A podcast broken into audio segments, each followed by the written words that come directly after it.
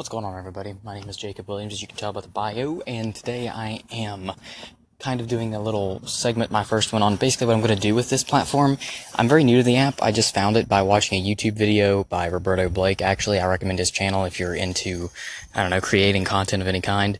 Um, but he was basically saying it, the title of the video is something along the lines of just starting a video with or a podcast sorry with nothing but your smartphone and it's an app for that and it's called anchor obviously this one.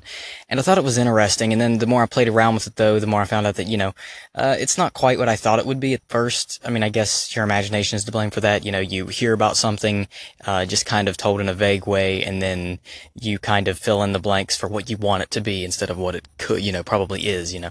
And then when you figure out what it is, it's a little different. But basically, the only disappointment that I have is you can only record for five minutes at a time, which is probably a better thing now that I think about it, because uh, a five minute segment's really long enough, and it keeps you from rambling too much, even though uh, as I'm going to say right now, that's what I'm going to do with this. I'm just going to use it as kind of like a rant thing. If I see something that I'm opinionated about that I just want to rant about because it irritates me or something that I agree with that I want to, you know, just kind of put out there for whatever reason, you know, it's something that I enjoy doing, then that's what I'm going to do. So, you know, if you like rambling or opinionated topics and you like irritate, you know, just whatever, just, uh, you know, watch or listen to this. You can't watch it. I mean, I guess you could watch it, but there's no video aspect to it. But anyway, I hope you like it, and uh, I will be.